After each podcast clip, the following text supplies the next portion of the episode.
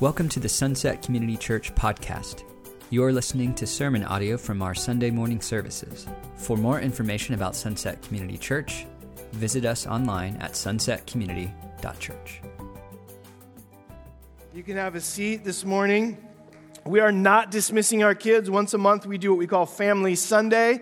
Uh, we love for our elementary age kids to be full participants, but if you are like five ish and younger, uh, there is programming still available in the back. Uh, there are clipboards. And kids, if you are like, if you're under the age of 18, I want you this morning to uh, to listen up as you hear uh, the text that we're going to be going through and to ask your parents something that you didn't understand from it. So later on, uh, after worship service, say, hey, I heard this. What does that mean, mama, papa, or grandparent, or friend, whoever you came with this morning? Um, so that puts the spotlight on them too. So if you're under age 18, write down a question you have and grill whoever you came with later and ask them for the answer to that, okay? All right, uh, this morning, um, a couple things I'm thinking of. One is we have a, a, special couple in our church who are celebrating 40 years of marriage today. Chuck and Sheila Line Gang, they're sitting here in the front. Yeah. Beautiful. A beautiful picture of faithfulness. Um, not to make you feel old, but I was two years old when you got married, so. Uh, also, Aaron Zavala, our uh, associate pastor, just celebrated a birthday a couple days ago. So happy birthday, Aaron. Uh, so, yes, uh, this is the family, right? There's all sorts of things that go on a, on a weekly basis things we celebrate together, things we lament together, and walk through together as well. Um, so, I, I, don't know if you've ever done this before, but you have, have met somebody, maybe you met them at a party or at a workplace or a school, and you, you judge them immediately. You say, oh, this person is that kind of person. Um, when I was younger, some, one of the kids this morning said, Are your ears pierced? And I said, They were pierced. Uh, I used to have pierced ears. I used to wear uh, silver hoops in my ears. And uh, there were people, uh, I won't name who, but maybe in my wife's family, uh, when they first met me, that were like, You're dating a dude with earrings? Right? They got to know me. They realized I wasn't so bad uh, after all. so we do this, right? We, we judge people from a distance. And then oftentimes when we get to know people, we, we admit to ourselves, sometimes we maybe even admit to them, man, I was wrong about you. I was wrong about you. And that's a type of apology, maybe. But really, what that's a, a type of, it's a type of repentance. When you've heard the word repentance, maybe from the, the angry street preacher or from the guy in the pulpit or whatever, oftentimes it's in judgment and condemnation. You need to repent, which you do, okay? We all do. But the picture of repentance is of a change of mind. That we saw something, namely, we saw Jesus wrongly, and now we see him rightly. And so we repent. We have a change of mind about who he is. And so, as we look at our text this morning, what we're going to see is how repentance works in the believer's life to enact change. They, they see the world differently, they interact with people differently, and that's our story. We're all in this process of repentance. And so the, the street preacher has it right, the, the Bible thumping pastor has it right. Repentance is the first step in our relationship with Jesus, but it is not the only step. We live a life of repentance, a life of a change of mind. Um, one of the things I'm not a big fan of is I'm not a big fan of hypothetical questions. Uh, does anybody ever come to you and say, uh, like my, maybe your kid, uh, Dad, hypothetically, if one of your kids was to throw a rock through your car windshield, how would you respond, right? Like, usually hypothetical questions are your wife comes to you and says, hypothetically, if, if we uh, overspent our, our bank account by $300, you know, how would you respond? Like, usually when somebody comes with a hypothetical question, uh, it's not good. So I'm not a fan of, of hypothetical questions. But when we think about our faith, um, we have to be prepared for the reality of repentance making us a little bit uncomfortable. So I might ask this question to you What if following Jesus wasn't comfortable for you? What if your Christian faith didn't fit neatly with your chosen political party? What if the American image of success that you have been sold your entire life, those of you grown up in America, is not in line with the ways of God? Those are actually not hypothetical questions, okay? Those are true statements. Our Christian faith is going to make us uncomfortable at times and in certain situations. Our Christian faith does not, will, and never will it be that it enters fully or is fully compatible with any political party. And the American image of success that you have been sold does not fit with the ways of God. I'm not saying in, in all, every aspect it doesn't, but I'm saying fully, it, there's, there's something, it's not ever going to quite fit like that puzzle piece does. And I say these things because as we examine God's word, what we are trying to do is walk repentance, walk a change of mind. And as we do that, there are going to be things in our lives, individually, in our world corporately, that don't fit with the ways of God. The reality is, is faith in Jesus changes things in us. Last week we looked at this story from Mark's gospel, and we saw uh, what happens in the tension of doubt and of faith, and how important prayer is. And prayer is important because it realigns us with the heart of God. So, faith in Jesus changes things. It changes things in our lives and in our relationships. First, it changes things in how we view God. The Bible says that apart from Jesus, we were enemies of God. We were strangers from the household of God. But when we place our faith in Jesus, we become friends of God. We become brothers and sisters in Christ. So faith in Jesus changes our relationship with God. And faith in Jesus also changes our relationship with others. But this change doesn't happen overnight, does it? Like any new relationship, we bring baggage in from our old relationships, our wounds, our, our, our addictions, uh, all of the things that we've experienced in the past, we bring that into our relationship with God. So, as change happens in us as we follow Jesus, it's not easy. It's almost always a bit painful, and it certainly requires humility. And what we'll see in our passage this morning is that for the first disciples of Jesus, just like us, they were in process. So if you have your Bibles this morning, open up to Mark chapter 9, verses 30 through 41. Mark 9, 30 through 41. And keep in mind, these, uh, these followers of Jesus, just like us, they were in process. They were trying to discern what was the ways of God and what was the, influence of their culture. And they were, just like us, they were blind to a lot of the differences. So, Mark chapter 9, verse 30, starting in verse 30, they, the disciples, left that place and passed through Galilee. Jesus did not want anyone to know where they were because he was teaching his disciples. He said to them, The Son of Man is going to be delivered into the hands of men. They will kill him, and after three days he will rise. But they did not understand what he meant and were afraid to ask him about it. They came to Capernaum. When he was in the house, he asked them, What were you arguing about on the road? But they kept quiet because on the way, and this is key, they had argued about who was the greatest. Sitting down, Jesus called the twelve and said, Anyone who wants to be first must be the very last and the servant of all. He took a little child whom he placed among them. Taking the child in his arms, he said to them, Whoever welcomes one of these little children in my name welcomes me. And whoever welcomes me does not welcome me, but the one who sent me.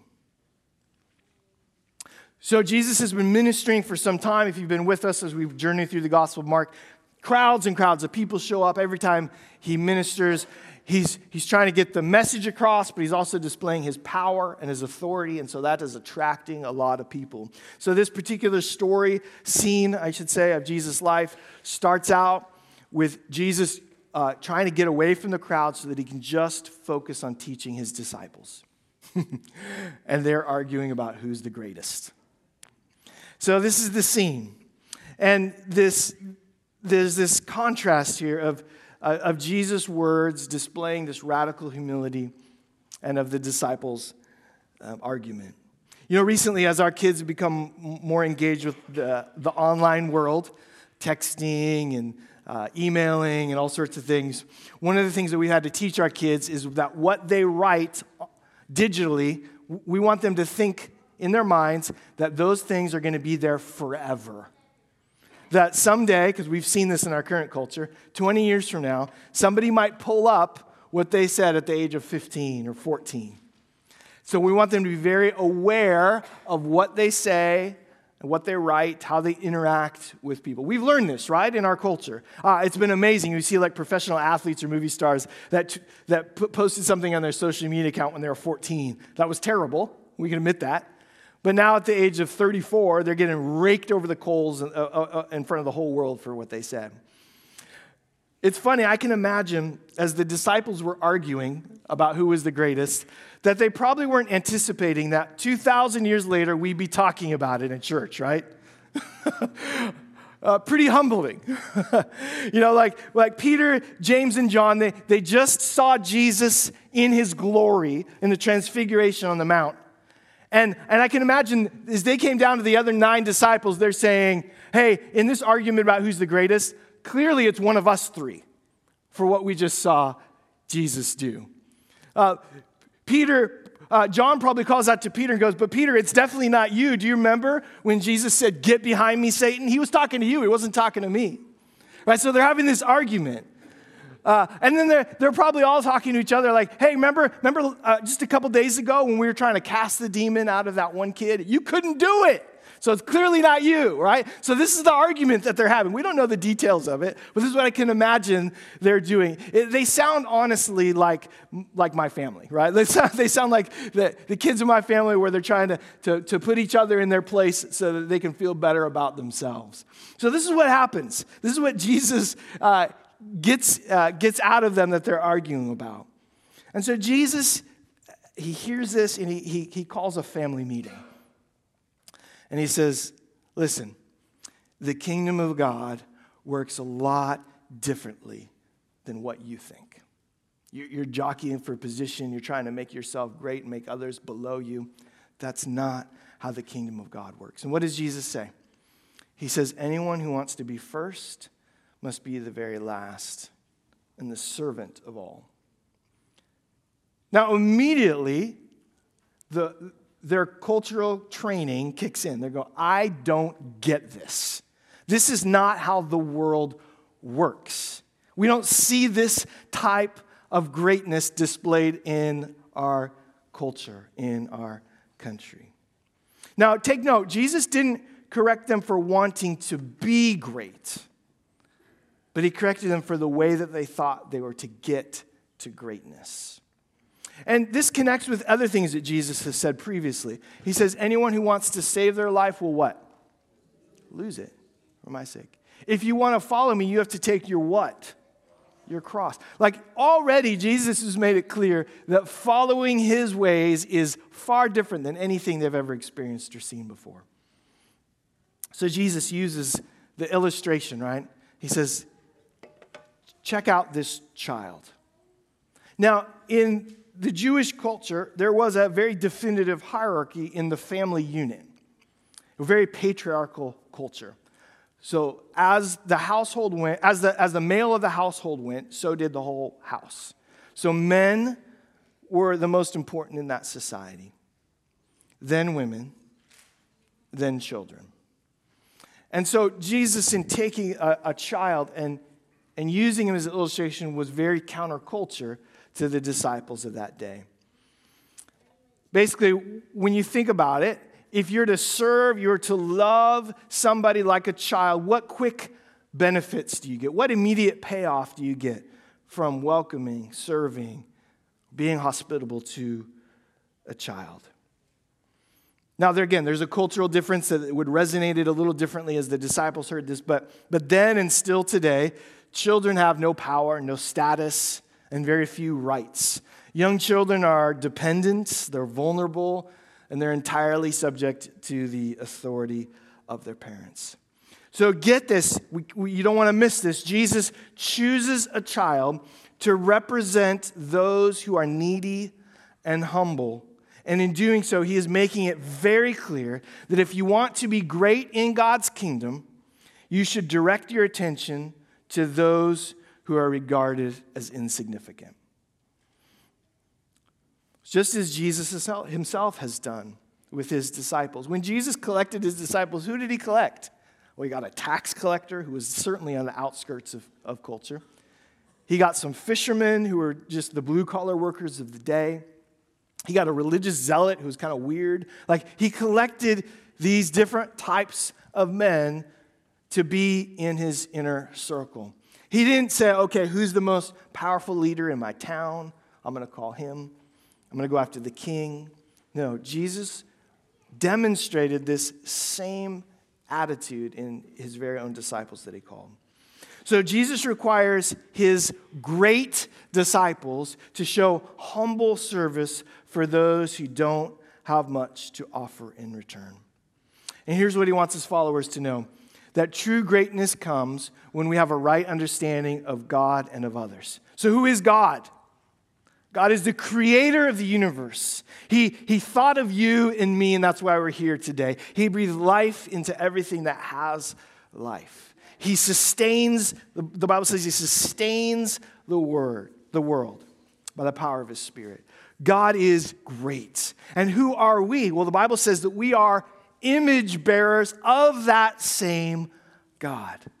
No matter your age, your stage, your skin color, what country you were born in, all of us are image bearers of God. And so Jesus is reorienting his disciples off of themselves and to others. To others. Essentially, what he says is welcome a child. It's like you're welcoming me, image of God, image bearer. Welcome me, you are welcoming God. So there's a direct connection. In life, and in relationships, the world trains us to look for immediate payoffs. But the ways of Jesus mean we are willing to sacrifice the quick benefit for the long lasting, the eternal reward. Those of you who have parents, you know that the days are long, but the years are short. The, the, the, the, way that you invest in your children now, in, in the moment, it seems like it's not producing anything. But years from now, as your children grow and as they mature, you see the investment that you've made. Some of you, and some, some in our church, are foster parents, even more so with foster parents. You receive a child into your home, you love them like you're their own, but they may be gone tomorrow. And so, this illustration that Jesus uses is still so relevant today. And so, to be great it's our obedience in the ways of Jesus that leads us into the presence of God. That's where greatness is found. It's our obedience to the ways of Jesus that leads us to the presence of God. So, our challenge today in our culture is to not be enticed by the quick payoffs, right? To, to live your life for, to be popular in your school or in your workplace. I remember uh, the day I graduated high school, all of the cliques that I had worked so hard to, to be a part of, they were gone. As soon as we graduated high school. What? Four years to, to be the cool kid? And now, now I have to start over? Don't sacrifice. Don't be enticed by those. Yeah, who, who was that? That was good. Azalea and I planned that some. Don't be enticed by the quick payoffs popularity, financial security, political organization, or power. So, as the disciples are processing all of this, John, who is often the spokesperson for the whole group, he changes the subject because it's a little humiliating to admit that they were arguing about who is the greatest. So, he changes the subject. If you have your Bibles, turn to thir- verse 38.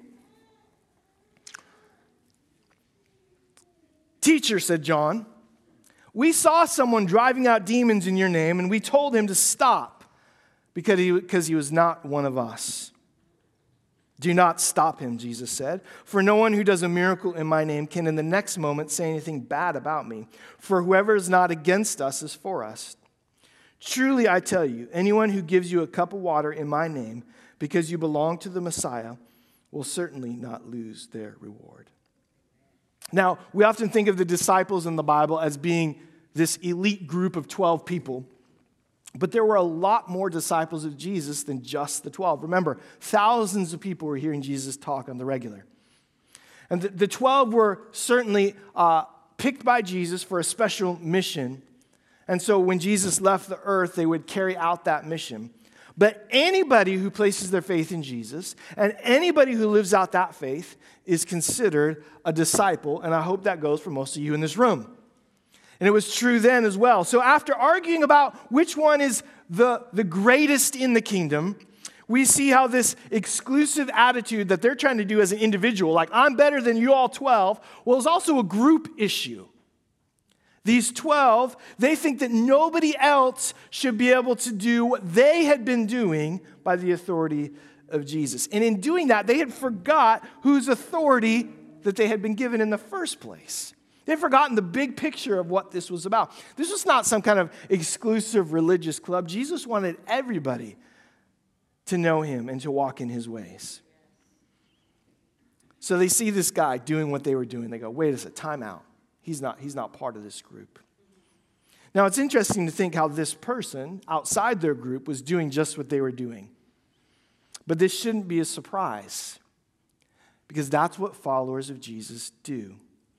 This person had seen and heard Jesus, and then he thought, I'm just going to go do what he did. When I was in high school, we had, there's this popular kind of Christian marketing craze, WWJD what would Jesus do? So all of a sudden, like half my school was wearing these WWJD bracelets. And I'm like, I don't think y'all are Christian, but that's cool. Sports stars are wearing them and all these things. And it was a good thought, right? Like it, was a reminder, like in every moment we're in, what would Jesus do? But I'm thinking, like, I don't know that Jesus played on the tennis team in high school. Like, what, how am I, what am I supposed to do with that, right? Like, I don't, I, I don't know that Jesus had the internet. Like, so there would be these moments where we'd be like, yeah, in theory, this is good, but what would Jesus do? I have no idea.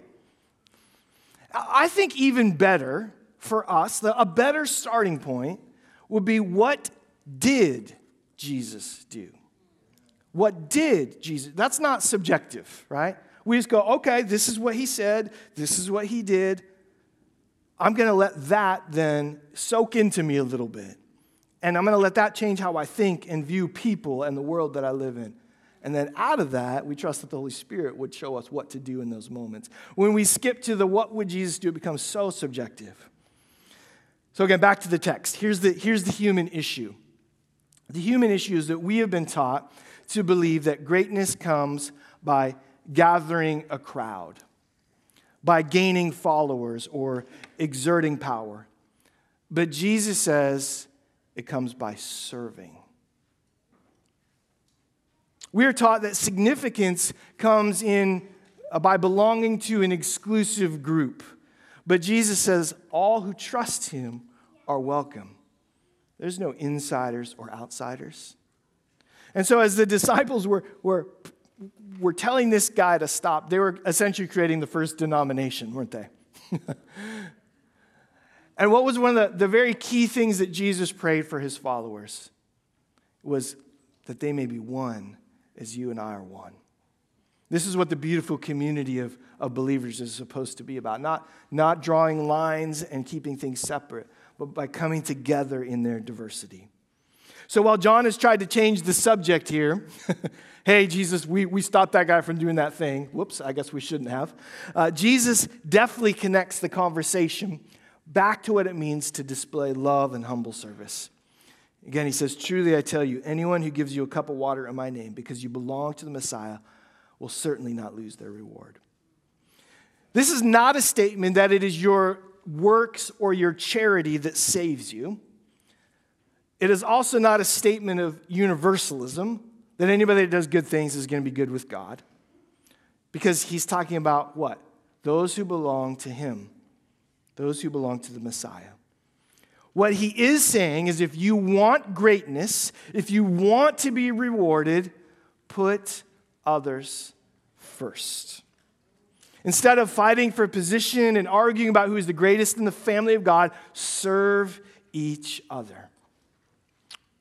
C.S. Lewis says, Humility is not thinking less of yourself, but thinking of yourself less. Now, thankfully, I can say I've never heard anyone arguing about who is the greatest Christian in our church, at least not yet.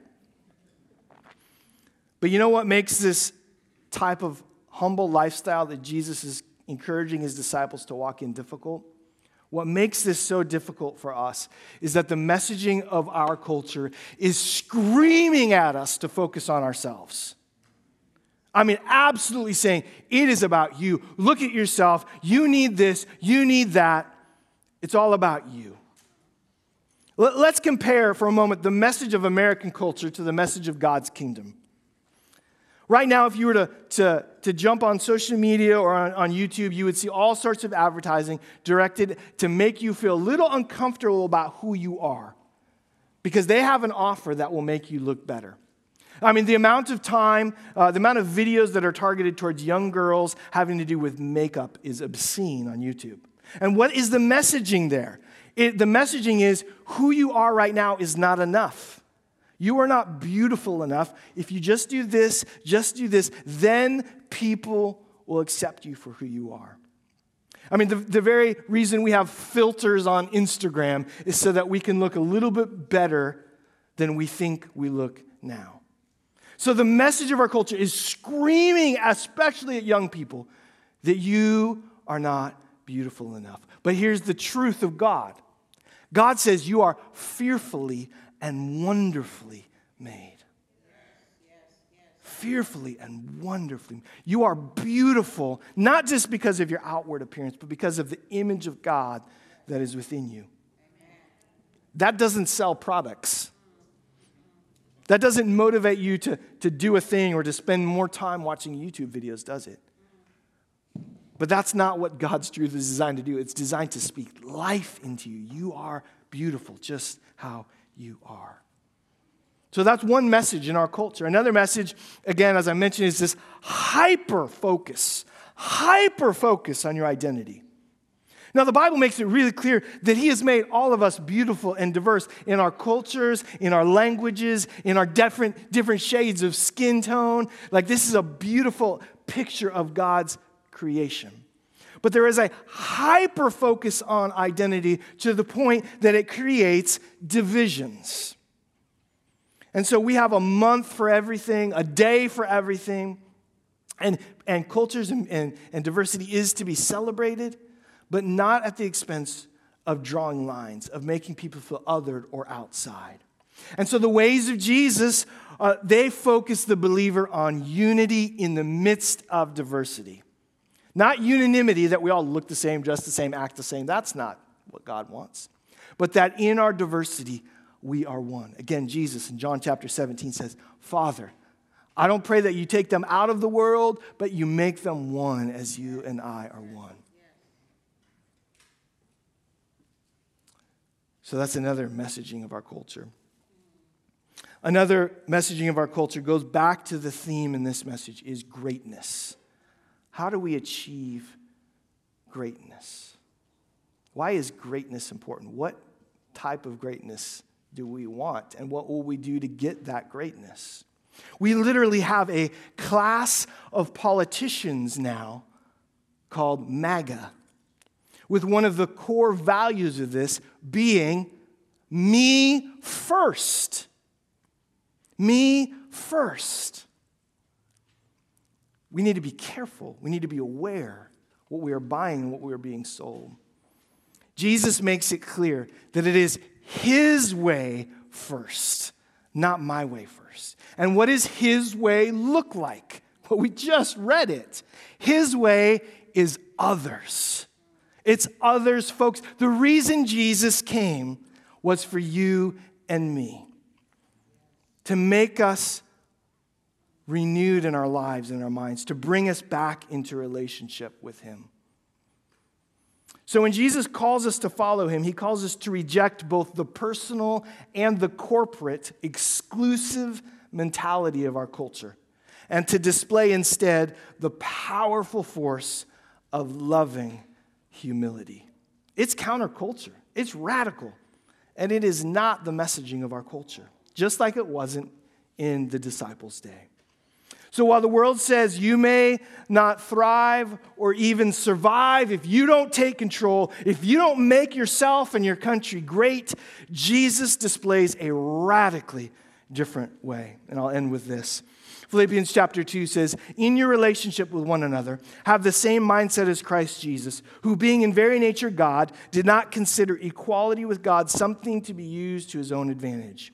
Rather, he made himself nothing by taking the very nature of a servant, being made in human likeness, and being found in appearance as a man, he humbled himself by becoming obedient to death, even death on a cross. Are you willing to follow this Jesus? This humble servant? This God who limited himself to humanity? The God of the universe took the path of humility, and here's what we need to remember He won. he won. Where the world says, no, no, no, that's not how you do things. Jesus proved him wrong. He defeated death and he secured a way for you and I to join him in his greatness. And this is why Scripture uses the identity statements for Jesus followers like sons and daughters. That's who we are.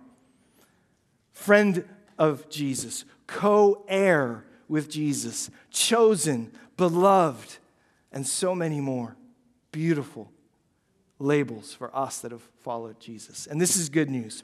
Our acceptance of Jesus as our Lord and Savior is in itself a humble act. It's you and me saying, I don't have the power to save myself. I, can't live by the, the, the rules of the culture to make myself great, to pull myself up my. I need the power of God in my life. And so we are saying, when we say yes to Jesus, we're acknowledging that. It is a humble statement. And we're then choosing to, to follow the path of greatness that leads through Jesus. Jesus secured it for us, He did all the hard work. All we have to do is say yes to Him. Isn't that much better news? Isn't that much better news? That you are not enough that's what the world says. That you need the right person in power to feel secure. That's what the world, like, none of that is possible. And Jesus says, I have secured your greatness. I have secured your peace. I have secured your righteousness. Here you go. Why wouldn't you say yes to that? I can only speak for myself, but I need to hear this message every day because every other message is opposed to this message every other message is. And so as we as we contemplate the truth of God today as a church family, let me encourage you to make this message central to your Monday and Tuesday and Wednesday. Don't wait till next Sunday to hear this again. Amen? Let's pray together. Father, this morning we thank you for the truth of your gospel. It is good news. May we receive it as such. It's humbling to say this morning, I need you. But we do, Father. And we know it. We feel it in our heart. And if, if that's you this morning, if you're going, wait a second, I hear this, I see this, I'm seeing Jesus differently, then today is your day of repentance. The first step to receive Jesus as your Lord, as your Savior, as the one who has secured your greatness. And so I would say to you, may this be the day that you say yes to Him. May this be the marker in your journey, whether you're online or whether you're here with us in person. And if you are ready to make that step, to walk with a bunch of other people that have made the same decision, then we want to pray with you this morning. We want to, we want to walk with you. And for all of us, Father, we ask this morning that you would give us eyes to see, ears to hear your gospel is offensive to the culture. And Lord, where we might be offended even personally by it, would we, we, we pay attention to that? Would we be humble servants just as you were, loving you and loving others? So, God, we thank you. Thank you, thank you for your good news. In Jesus' name we pray. Amen. You've been listening to sermon audio from Sunset Community Church. Sunset Community Church is located in Renton, Washington. For more information, visit our website at sunsetcommunity.church.